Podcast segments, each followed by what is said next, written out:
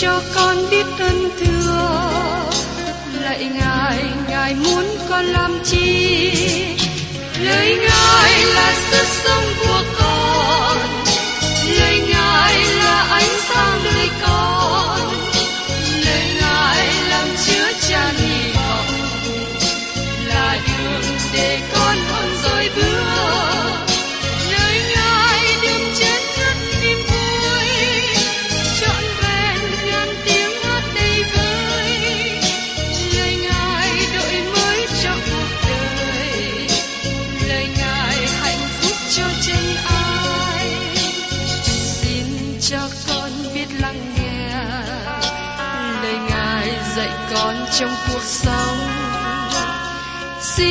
cho con biết lắng nghe. Lời ngài từng theo bước đời con. Xin cho con biết sẵn sàng chờ đợi và vẫn nghe theo chúa. Xin cho con biết sẵn sàng thực hành lời chúa đã truyền ban Hân hoan chào mừng quý vị đến nghe chương trình Tìm hiểu Thánh Kinh. Đây là một chương trình học kinh thánh liên tục và hệ thống trong thời gian 5 năm. Chúng ta sẽ lần lượt khảo sát từ sáng thế ký cho đến khải huyền. Mục sư tiến sĩ McGee là người được Chúa dùng để sáng lập và thực hiện chương trình này. Ông tin rằng lời của Đức Chúa Trời có khả năng đáp ứng mọi nhu cầu cho tất cả mọi người trên thế giới, không phân biệt chủng tộc, văn hóa, trình độ tuổi tác hay phái tính. Ước mong quý vị theo dõi liên tục và giới thiệu cho thân nhân bạn hữu cùng đón nghe. Kính chào quý vị và các bạn. Chúng ta cùng nhau tiếp tục trong chương trình tìm hiểu Thánh Kinh hôm nay để tìm hiểu về lời cầu nguyện và cảm nghĩ yêu thương của Phaolô đối với các cơ đốc nhân ở hội thánh Philip. Mời các bạn cùng xem lại ở trong Philip đoạn 1, câu 7. Tôi nghĩ đến hết thải anh em giường ấy là phải lắm, vì anh em ở trong lòng tôi, dầu trong dòng xiềng xích tôi, hoặc trong khi binh vực và làm chứng đạo tinh lành, thì anh em cũng có dự phần ân điển đã ban cho tôi. Phaolô nghĩ đến các tín hữu Philip bởi vì họ luôn ở trong lòng ông. Thật là tốt lành khi có một người bạn là cơ đốc nhân như thế. Phaolô nói rằng, anh em dự phần với tôi trong ân điển. Điều này đưa chúng ta trở lại với từ ngữ thông công. Từ ngữ này có nghĩa là cột lại với nhau. Các bạn có nhớ lời tốt đẹp, đáng mến mà bà Abizain đã nói với David ở trong sách Samuel thứ nhất đoạn 25 câu 29?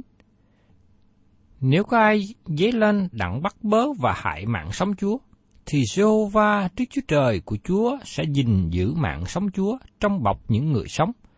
Còn mạng sống của những kẻ thù nghịch Chúa, Đức Jehovah sẽ ném ra xa như khỏi trành ném đá vậy.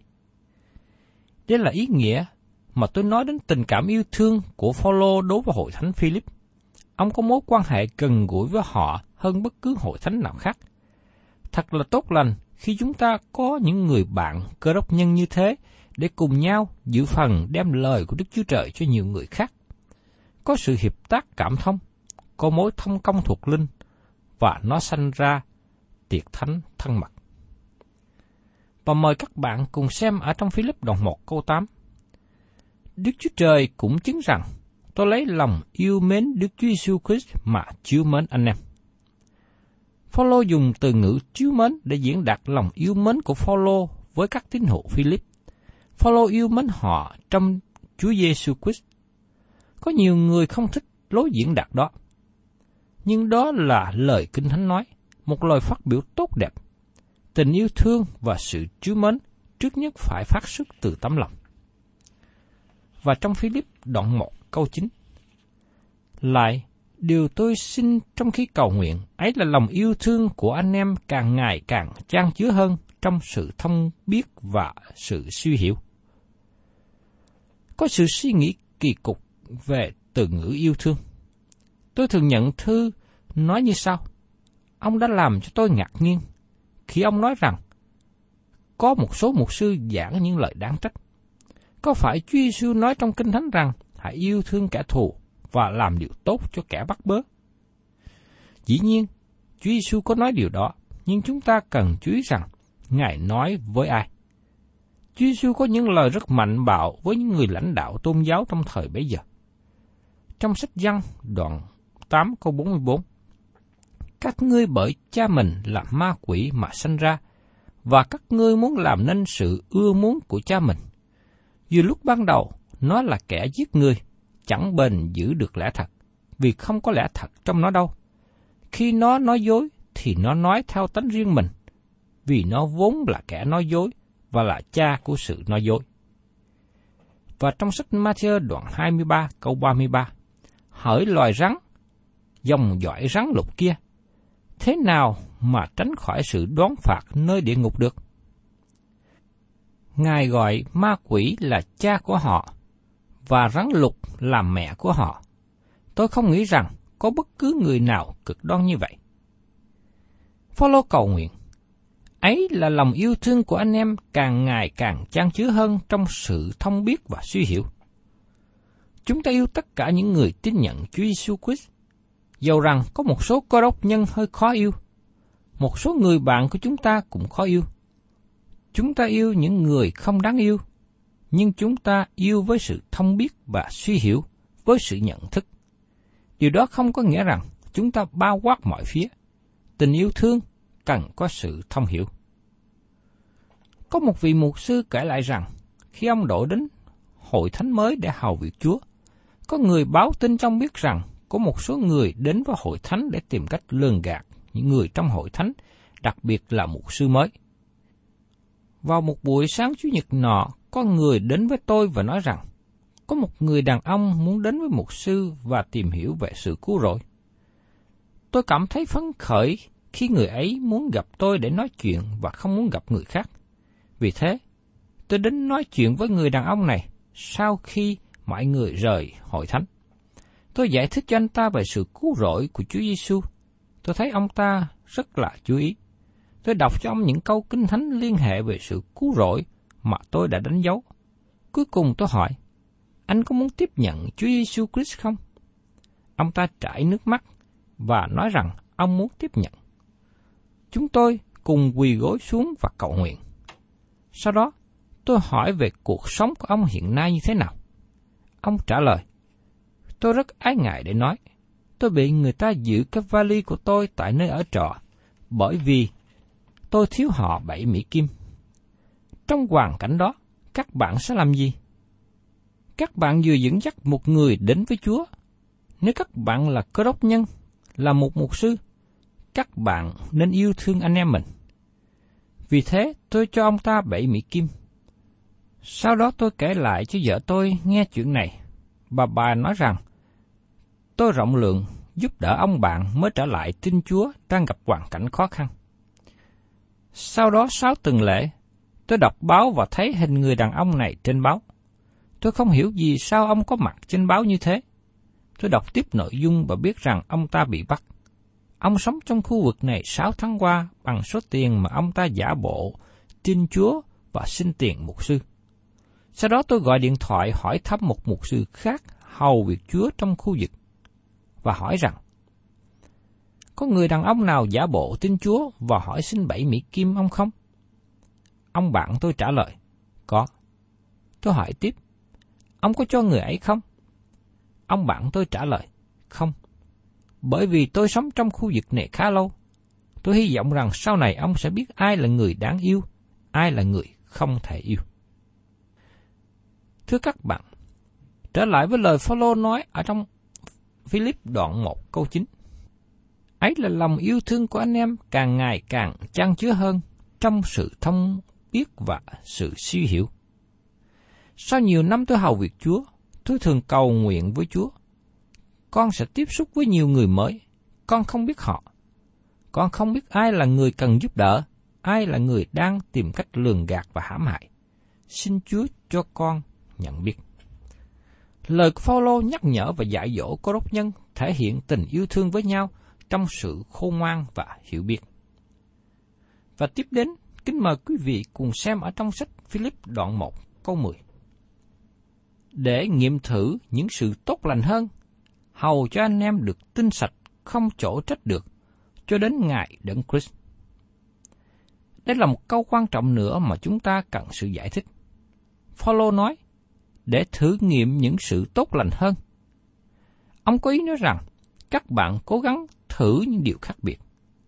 Tôi tin rằng đây là điều liên hệ đến ý muốn của Chúa trên đời sống của các bạn. Có nhiều lúc chúng ta đến một nơi có nhiều hướng đi, và chúng ta phải làm một quyết định. Chúng ta phải chọn cái nào? Chúng ta phải chọn con đường nào? Thành thật mà nói, có lúc chúng ta không biết chọn cái nào, không biết quyết định phải đi đâu. Chúa không có ban thiên sứ để nói với chúng ta đi hướng nào. Ngài không bật dấu hiệu đèn đỏ đèn xanh để báo chúng ta biết hướng nào nên đi, việc nào nên làm. Ngài muốn chúng ta dùng trí phán đoán suy nghĩ của mình. Vì thế, chúng ta cần cố gắng thử những điều khác biệt. Có một người đàn ông kể lại cho tôi nghe về công việc của ông ta. Có hai con đường mở ra cho ông và ông cầu nguyện để quyết định chọn một. Sau đó ông chọn một đường. Nhưng ông thấy điều mình đã chọn không đem đến kết quả. Ông nói với tôi, điều ông chọn không hợp lý, cho nên ông trở lại chọn cái kia. Ông nói, tôi chắc rằng đây là ý muốn của Chúa, một đường không kết quả, và đường kia mở ra cho tôi. Tôi chọn nó. Đó là sự lựa chọn đúng. Đức Chúa Trời nói rằng chúng ta cần cố gắng làm điều mới, điều khác biệt. Chúng ta cần đi theo con đường mà Đức Chúa Trời dẫn dắt. Phaolô nói, hầu cho anh em được tinh sạch không chỗ trách được. Chữ tinh sạch ở đây còn có nghĩa là thành thật. Trong tiếng Latin, từ ngữ này có nghĩa là không có sáp. Khi La Mã trở nên nắm quyền lực thế giới, họ rất là hùng mạnh và tàn bạo. Họ tiêu hủy rất nhiều hình ảnh, đồ nghệ thuật của Hy Lạp ở khắp mọi nơi. Trong các thành phố của vùng Tiểu Á Châu, chúng ta vẫn còn thấy nhiều dấu tích này. Chẳng hạn đền thờ nữ thần Diana được kiến trúc rất tốt đẹp. Nhưng rất nhiều đồ nghệ thuật của Hy Lạp bị đập bể. Cho đến sau này khi người La Mã tiến đến chỗ phát triển văn hóa và nghệ thuật, họ mới thấy quý những điều đã bị đập phá trước đây. Vì thế họ bắt đầu gom góp các đồ nghệ thuật trở lại. Có nhiều thứ bị bể, bị nứt. Nhưng những người buôn bán không thành thật dùng sáp để hàn gắn các thứ bị bể trở lại, và người mua khó có thể nhận biết. Khi các món đồ này được tu bổ trở lại bằng sáp và được trưng bày bán ngoài chợ, người mua không có sự dò xét kỹ lưỡng và nghĩ rằng đó là đồ nguyên vẹn nên mua về trưng trong nhà, trong vườn bông. Nhưng thời gian sau đó, khi trời nóng, sáp chảy ra, lỗ bại, dích hư. Còn đối với người buôn bán đồ nghệ thuật thành thật, họ không dùng sáp để khỏa lấp dích hư dích nứt. Nói một cách khác, họ bảo đảm đồ của họ bán là đồ tốt, đồ hoàn hảo. Phaolô nói rằng, xin đừng có giả bộ, hãy trở nên thành thật, hãy trở nên tinh sạch. Chúng ta cũng ứng dụng điều này trong câu được nói trước đây. Xin đừng đi vòng vòng vỗ tay người khác và tung hô họ, nói lời yêu thương, nhưng phía sau lưng thì chĩa mũi dao để hãm hại. Phaolô đang nói với các cơ đốc nhân ở Philip, hãy trở nên thành thật, tinh sạch. Phaolô nói rằng, đời sống cơ đốc nhân phải không chỗ trách được. Chúng ta không thể sống đời sống cơ đốc nhân hay là giảng lời của Đức Chúa Trời mà tránh được sự trách móc của người khác.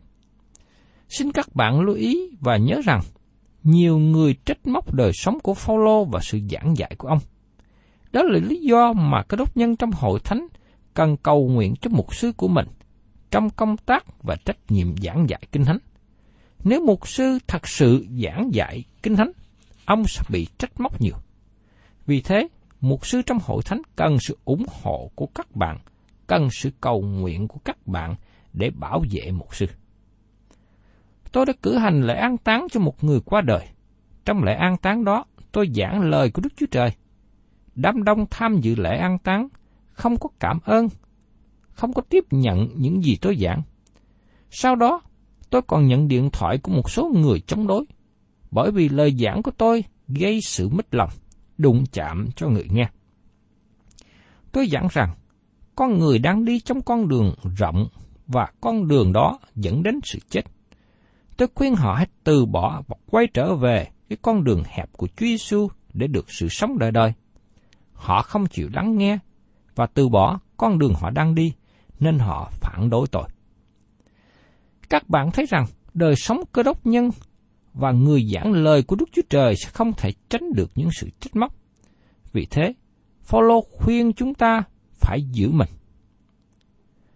Chúng ta cần phải giữ mình để tiếp tục để mạnh dạn mà đứng vững trong công tác hậu việc Ngài. Phaolô khuyên là hầu cho anh em được tinh sạch, không chỗ trách được cho đến ngày đấng Christ, tức là đề cập đến việc Chúa Giêsu trở lại để tiếp đón những người thuộc về Ngài. Đây là lần thứ hai đề cập về hội thánh được cất lên. Con cái của Đức Chúa Trời nên bước đi trong sự sáng cho đến ngày đấng Christ trở lại. Và trong sách Philip, đoạn 1, câu 11. Được đầy trái công bình đến bởi Đức Chúa Giêsu Christ làm cho sáng danh và ngợi khen Đức Chúa Trời. Trái của sự công bình ở đây tức là trái của Đức Thánh Linh. Ngài sanh ra những bông trái trong đời sống của người tin Chúa Giêsu. Như được nói ở trong sách Galati đoạn 5, câu 22 đến 23.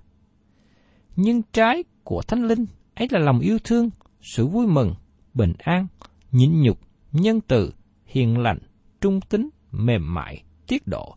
Không có luật pháp nào cấm các sự đó. Thưa quý vị và các bạn, tiếp theo lời cầu nguyện tỏ bài tâm tình thân thương với hội thánh Philip. Phaolô cũng chia sẻ và nhắc nhở đến việc xiên xích và hoạn nạn trong việc giảng tin lành. Mời các bạn cùng xem tiếp ở trong sách Philip đoạn 1 câu 12. Hỏi anh em, tôi muốn anh em biết rằng điều xảy đến cho tôi đã giúp thêm sự tấn tới cho đạo tin lành. Phaolô đang nói cách mạnh dạn với người Philip. Khi họ nghe Phaolô ở trong tù, họ gửi lời thăm và an ủi Phaolô. Epaphroditus có thể nói những lời như sau: Anh Phaolô, chúng tôi cảm thấy rất buồn cho anh. Hành trình truyền giáo lớn lao của anh đã bị cắt đứt bởi vì anh bị tù. Tin lành không được giảng ra nữa. Khi nghe thế, Paulo nói: Tôi muốn anh biết rằng tin lành vẫn được giảng ra. Điều xảy ra cho tôi không làm giảm đi việc giảng tin lành, nhưng thật sự làm cho tin lành tăng tới nữa. Đó là một điểm rất là đặc biệt mà chúng ta cần phải lưu ý.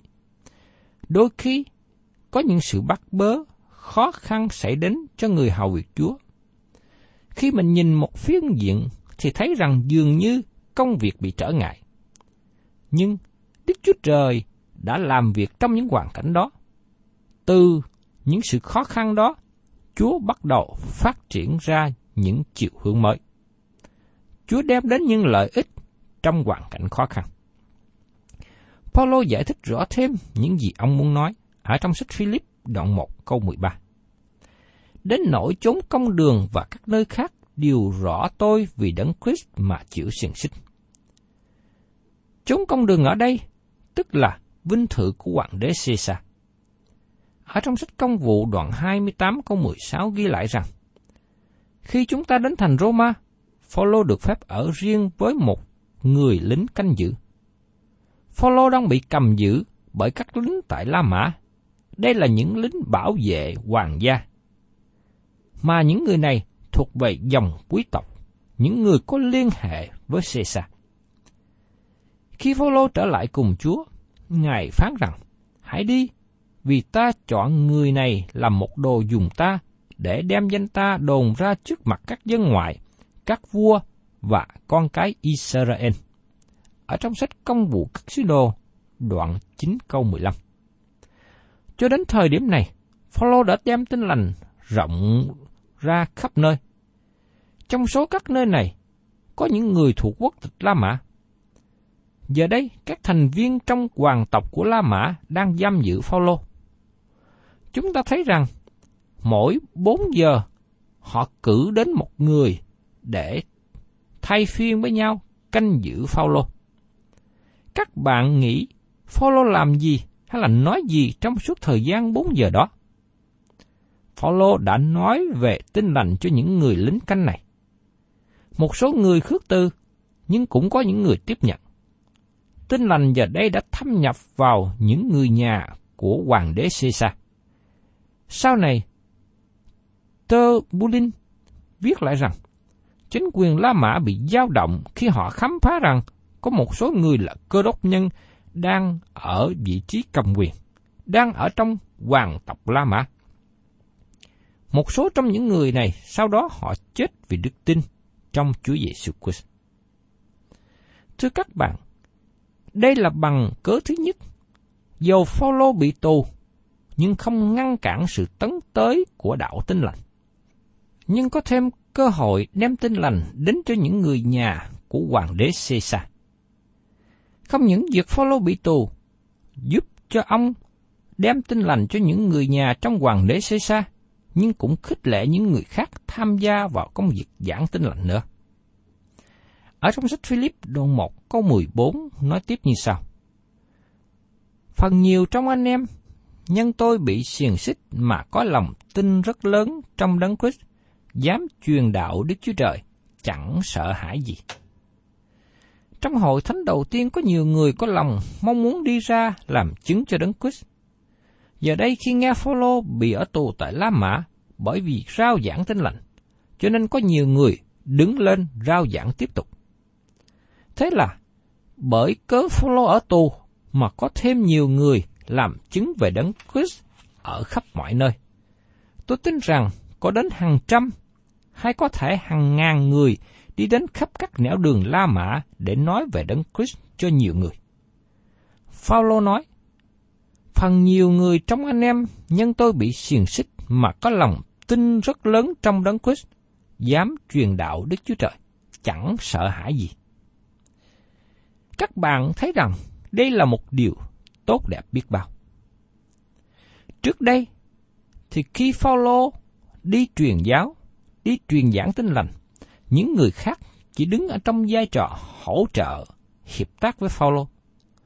Giờ đây, Phaolô ở tù, bị bắt, không còn cơ hội để đi ra nữa, thì những người này họ lại đi ra. Họ đã theo gương của Phaolô. Họ đã tiếp tục rao giảng tin lành. Và qua đó, nhiều người khác đã nhận biết Chúa Giêsu qua những lời làm chứng này. Cho nên, chúng ta thấy Đức Chúa Trời làm những điều hết sức là kỳ lạ. Khi chúng ta nhìn thấy những người hầu việc Chúa bị bắt, những người mục sư, chủ tọa hội thánh bị bắt, có khi chúng ta buồn vì nghĩ rằng có thể hội thánh sẽ bị sụt giảm. Nhưng có khi Chúa đã làm một điều hết sức kỳ diệu. Khi hội thánh thiếu người chủ tọa, thiếu người mục sư, thì các tín hữu trong hội thánh dấy lên. Những người chấp sự dấy lên. Những người thanh niên dấy lên. Họ bắt đầu dự phần, tiếp tay, vì họ nghĩ rằng chúng ta cần phải hiệp sức với nhau để gây dựng hội thánh của Đức Chúa Trời. Tôi cảm ơn Chúa vì nhận biết được điều này đã xảy ra nhiều nơi. Chúa hành động trong hoàn cảnh khó khăn để đem đến những lợi ích tốt lành. Tiếp đến, chúng ta thấy ảnh hưởng thứ ba của việc Phaolô bị ở tù mà ông không có đề cập.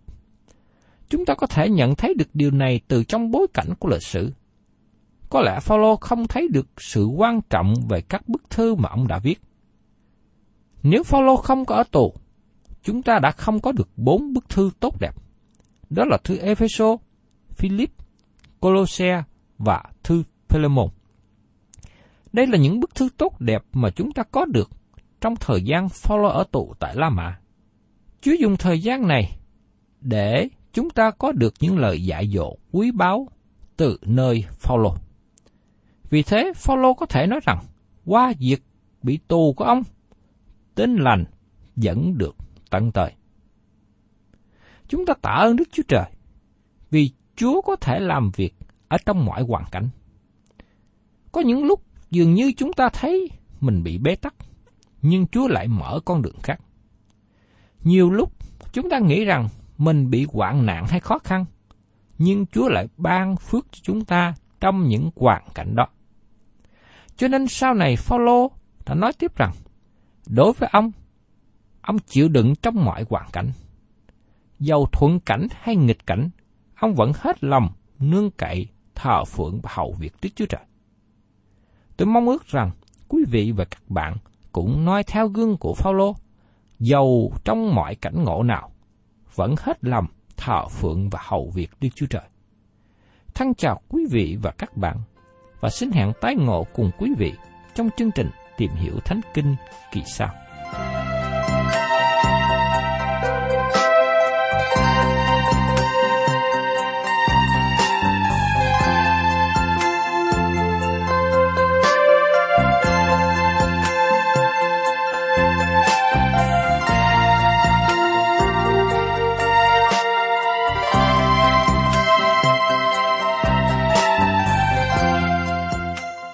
Cảm ơn quý vị đã đón nghe chương trình Tìm hiểu Thánh Kinh. Nếu quý vị muốn có loạt bài này, xin liên lạc với chúng tôi theo địa chỉ sẽ được đọc vào cuối chương trình. Kính chào quý thính giả.